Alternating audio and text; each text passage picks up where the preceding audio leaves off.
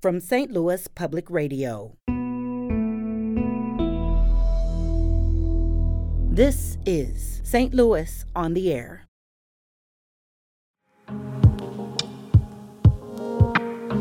Was that the same case for them, or in some cases were they able to come in a way where they could bring some stuff with them, they're a little more set to go?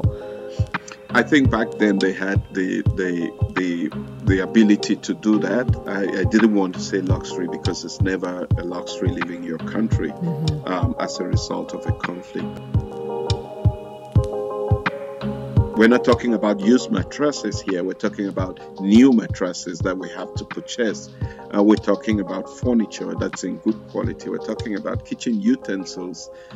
These are all things that, you know, with the federal grants would not suffice to cover the cost. So we lean a lot on the community in terms of donations. Many Americans found themselves in tears last week after watching the news unfold from Afghanistan. It was heartbreaking to see American citizens and Afghan allies trying desperately to flee the country as the Taliban took over. But beyond the heartbreak, some St. Louisans saw opportunity to help, and opportunity to bring new people to this city. The International Institute has taken in 53 Afghan refugees in recent weeks. They expect a whole lot more soon. And joining us today with a frank look at the challenges and the opportunities ahead is Arrey Obenson. He is president and CEO of the International Institute of St. Louis. Arrey, welcome to the show. Thank you very much, Sarah. Thank you for the opportunity to be here. So you've had a number of Afghans arrive in St. Louis in the last few weeks. When did you see that start to sort of begin as a process? So immediately after President Biden made the request to the Congress to increase the number of special immigrant visas, that's a program designed to give entry to the Afghans who worked with the U.S. military in prosecuting the war, we started seeing walk-ins. By walk-ins, I mean Afghans who were already here, who had anticipated that that the military was going to be pulling out and got out first. Even they didn't wait for the State Department to fly them out. And those people typically came here because they really built relationships with the military whilst they were there. So they had military friends who were talking to them and saying, I'm going to invite you over. And we started seeing those walk-ins coming in every day. We saw about 15. And then, of course, we started seeing the bigger numbers coming as we approached the weekend that everything collapsed, because it took about 8 days within which everybody kind of saw that things were falling apart in Afghanistan. So it's about a month ago that we've seen that significant increase. Okay. So many of the people who are fleeing now, they seem to be fleeing with just the clothes on their back, very minimal possessions. These ones that have now come forward who made their way to St. Louis a little bit before that, was that the same case for them? Or in some cases, were they able to come in a way where they could bring some stuff with them? They're a little more set to go. I think back then they had the ability to do that. I didn't want to say luxury because it's never a luxury leaving your country as a result of a conflict. But they had the chance to come here in a manner that was not as rushed or as desperate as those who are leaving now or trying to leave Afghanistan now. So for the ones who are coming now and are making their way to St. Louis, walk us through this. What does that arrival process look like as they're landing in St. Louis? Well, first, when they get into the United States, I know some military bases have been identified, and I think over the weekend there are other countries now where they are going to be processing them before flying them over to the United States. But Fort Lee in Virginia, for example, has took the first arrivals, and they are typically processed there. Usually a 10-day period. And after that, they have a list of cities around the United States where they would pick or choose to go. And it's usually based on ties that they have within those communities or stories that they've heard about those communities being welcoming. And for those who do not have ties or relationships, then they are designated one of those cities. When people arrive St. Louis, the first thing that we at the International Institute do is ensuring that they have a welcome. And that welcome is picking them up at the airport. We typically would get notice. Ideally for us, we would want to get longer notice, but with the crisis situation, we're seeing 12 hours notice to say that there is a family of 5 on their way to St. Louis. And we have to ensure that we have a team at the airport to welcome them, ensure that they have a place to stay. And a place to stay, in some cases, we've seen a lot of arrivals here that already have ties or relations within this community where we've taken them to that relative. But with the goal, obviously, that we're going to find a more permanent place for them to stay. We provide housing. So once we know of an arrival, we look at our inventory of housing within the community and what would be the best fit for the family that is coming. Because it's not just, in some cases, it could be an individual, but in some cases, and more, we're seeing larger families arriving. So we're desperately identifying, 3-bedroom units that can be able to house these families. And even those that have family ties can, you're bringing in a family of 5 into an apartment that, already has a family of 4 or 5. That cannot be a permanent or a sustainable solution. So we also work towards getting them a place. So housing is the one thing. Then we have to equip the housing. So we have been collecting donations, but we actually try to get furniture into into the houses. We do an apartment setup.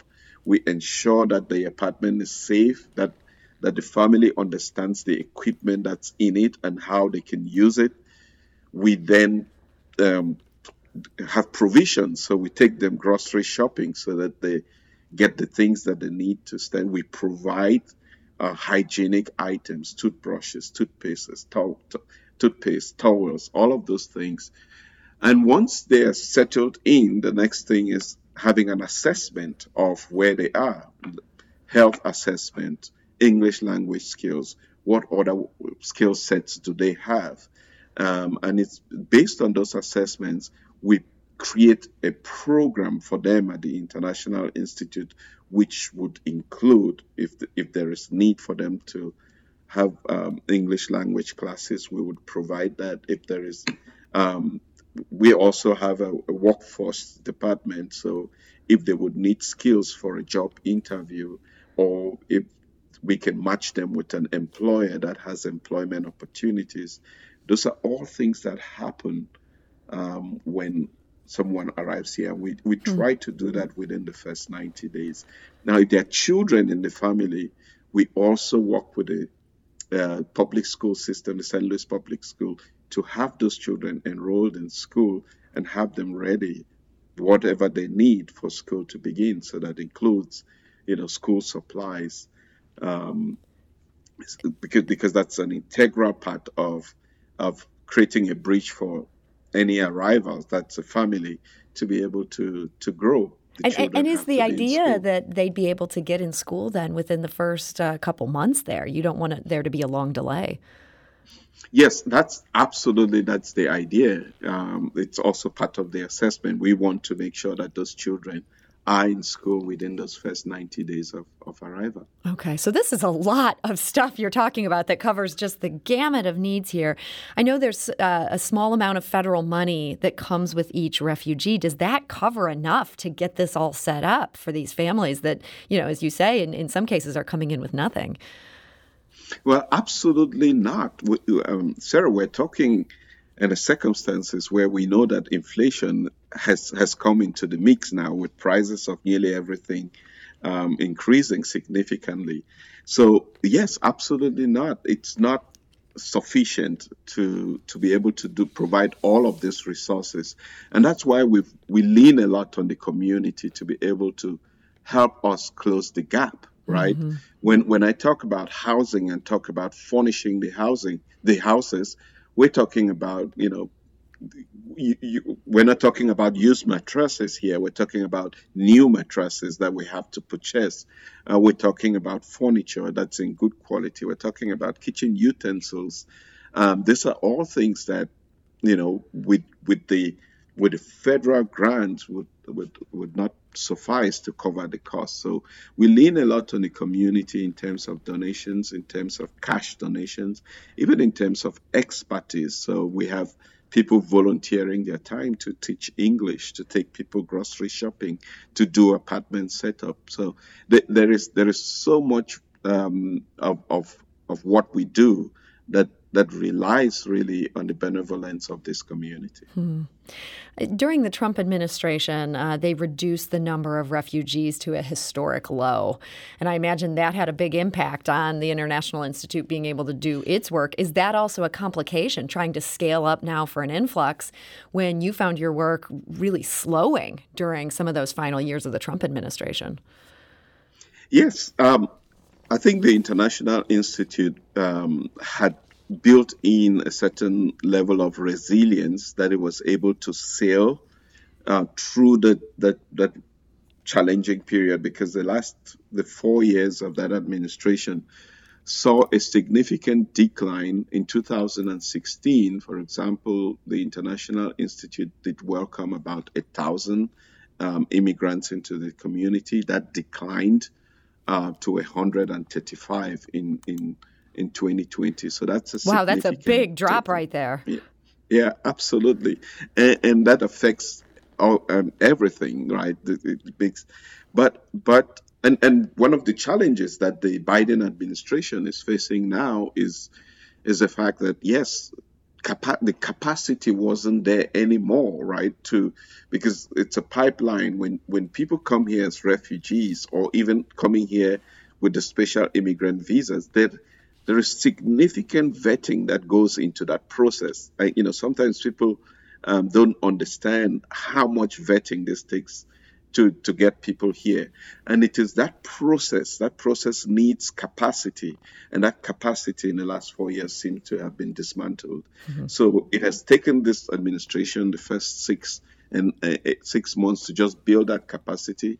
And unfortunately, it's been complicated by the situation in Afghanistan now. Mm-hmm. So yes, the work that we do was greatly hampered by the decline in arrivals. But the International Institute has significant experience that we were able to reinvent the way that the work that we do, and create other new activities and program that help the Institute to be to sustain itself during that challenging period. It is said that across the United States, many organizations had to close their doors as a result of that drought in arrival. So looking specifically at this new influx from Afghanistan, you've done an assessment and said St. Louis could take 1,000 Afghans. Do you anticipate that number changing?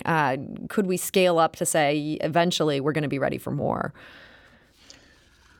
Yes, I think that number is going to change. So at the beginning of the year, we looked at our capacity and said, this is what we can do, right? Mm-hmm. Because we've done that before. We've been able to receive 1,000 within a year, and that was our based on our assessment.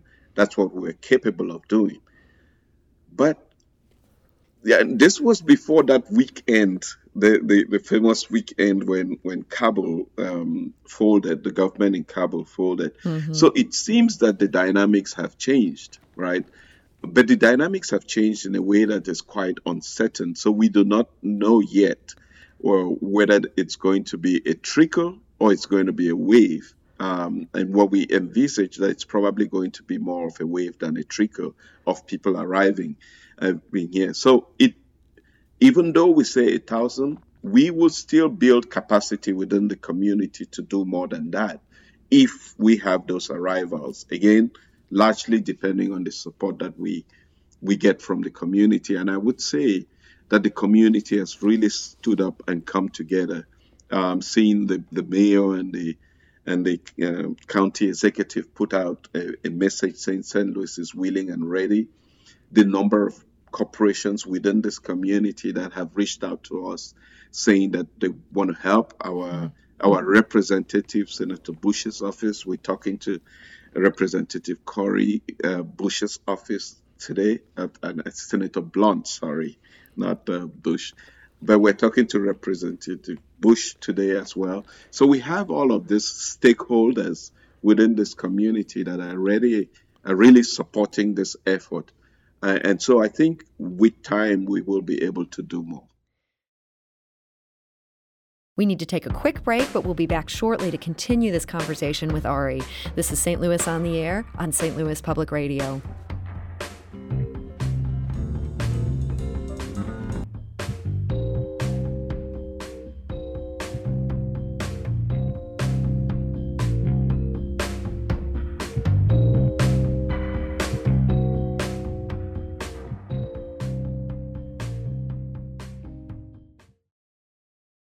Support comes from the Missouri Forest Products Association, providing more than 41,000 jobs in the production of wood pallets, railroad ties, white oak barrels, hardwood floors, and more. Details at choosewood.com.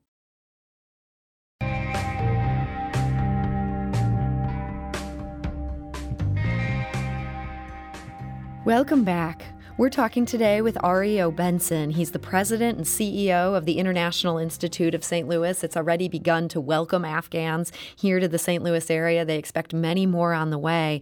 Interesting statistic, Arrey. 696 Afghans have been resettled in the St. Louis region with help from your organization since 2010. It's a pretty good number there that maybe the community hasn't even noticed because it didn't come with the big headlines we're seeing today. Have they been able to find their place here in St. Louis? Oh, yes, absolutely. I have found that there is a vibrant Afghan community here. Actually, this Sunday, I joined the Afghan community in the peaceful demonstrations that they had in the city, which was really intended to highlight the challenging situation in Afghanistan, but also to appeal to this Afghan community here to be also part of the welcoming of Afghans to St. Louis.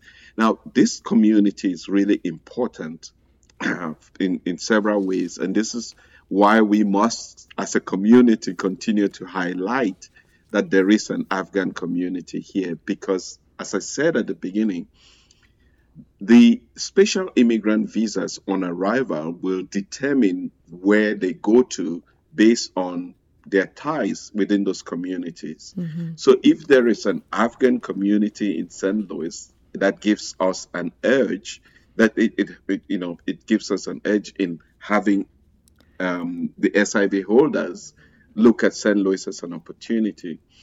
So we are working with the Afghan community to ensure that they too are part of the process in welcoming as many Afghans here as possible. You know, it seems like at least in the city of St. Louis, there's so much excitement about the possibility of welcoming more and more Afghans here. I think people look back to the experience that happened when the Bosnians came here as such a point of pride for the city and also such a good thing for the city. But it seems like this is maybe a different situation. There you had a group of Bosnians that was pretty sizable, and one thing just kind of snowballed from there. Should St. Louisans maybe be realistic about their hopes? There may be other cities that end up being big draws, where a lot of Afghans end up going there instead. Well, there are other cities, and I'm going to beat the drum here. There are other cities, but there is the International Institute in St. Louis, which I think there is the International Institute, there is an Afghan community, and there is a community that is willing to welcome Afghans here. So we have three things going for us here. And also, we also never anticipated that there would be this sudden need for action within a short period of time, which gives us more reason to think that we're going to see some really huge arrivals here. And finally, we have had significant experience, not just with welcoming Afghans, but welcoming Afghans with the special immigrant visas, because it's very different from the refugee arrivals. So, Arrey, we have been hearing from so many St. Louisans who want to help with this.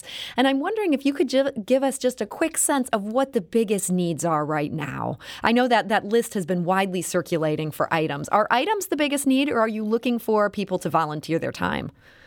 Well, our needs, we have three needs, Sarah. We spoke earlier about what the federal grants that we have. I think as we see this number of arrivals increasing, we were already talking this morning about a projected 60 that we kind of know are already coming in the next month. There's going to be a huge financial need, and I want to say that the community has already stood up. We've seen significant increase in contributions, and we appreciate that. And we hope that people can continue to support us as we ramp up capacity, and they can go to iistl.org to make a donation.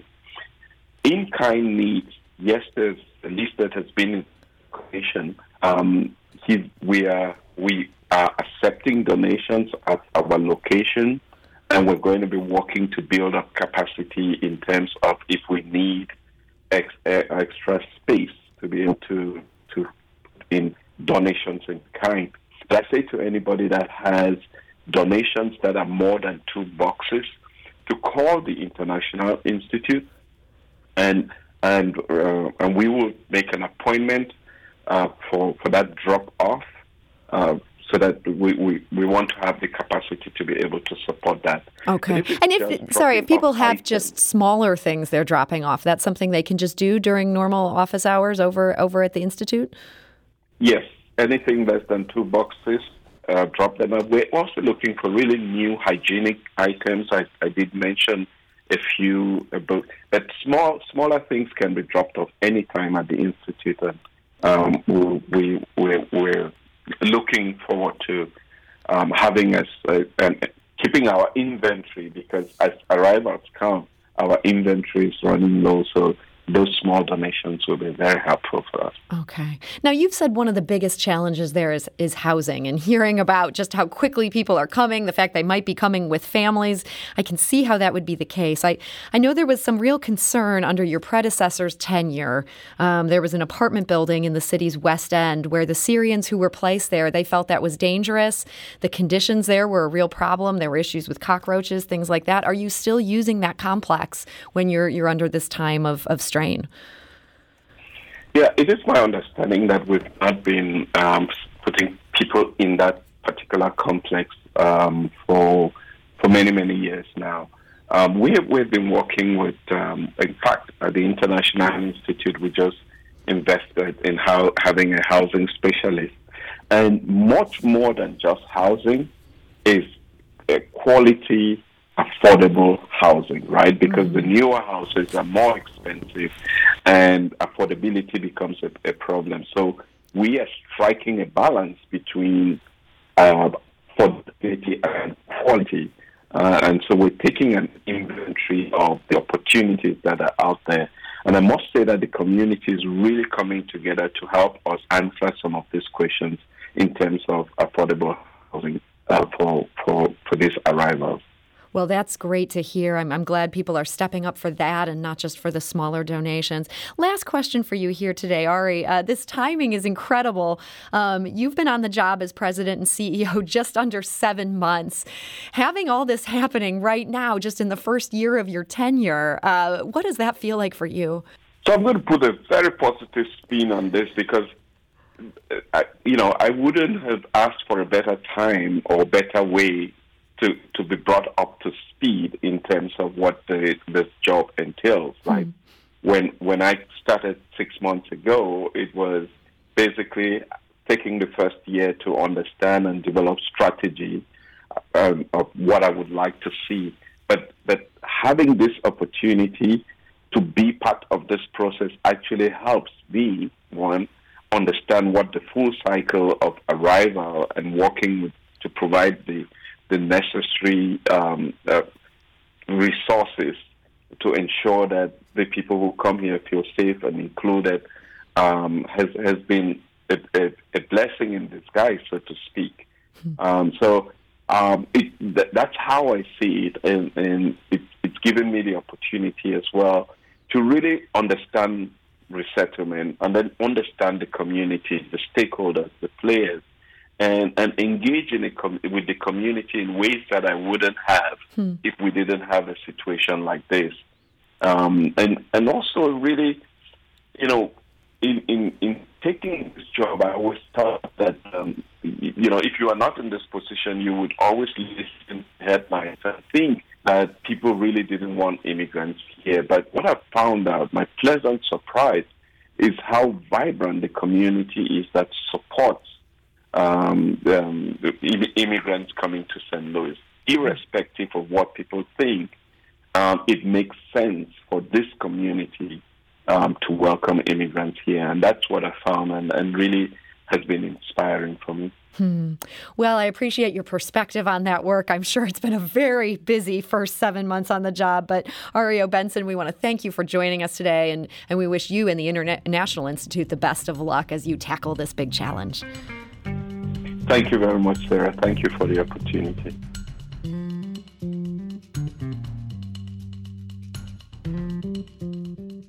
St. Louis on the Air is a production of St. Louis Public Radio. Understanding starts here.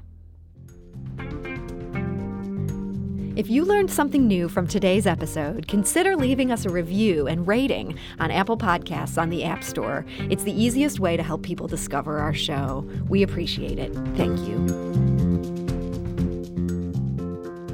St. Louis Public Radio is a member-supported service of the University of Missouri, St. Louis.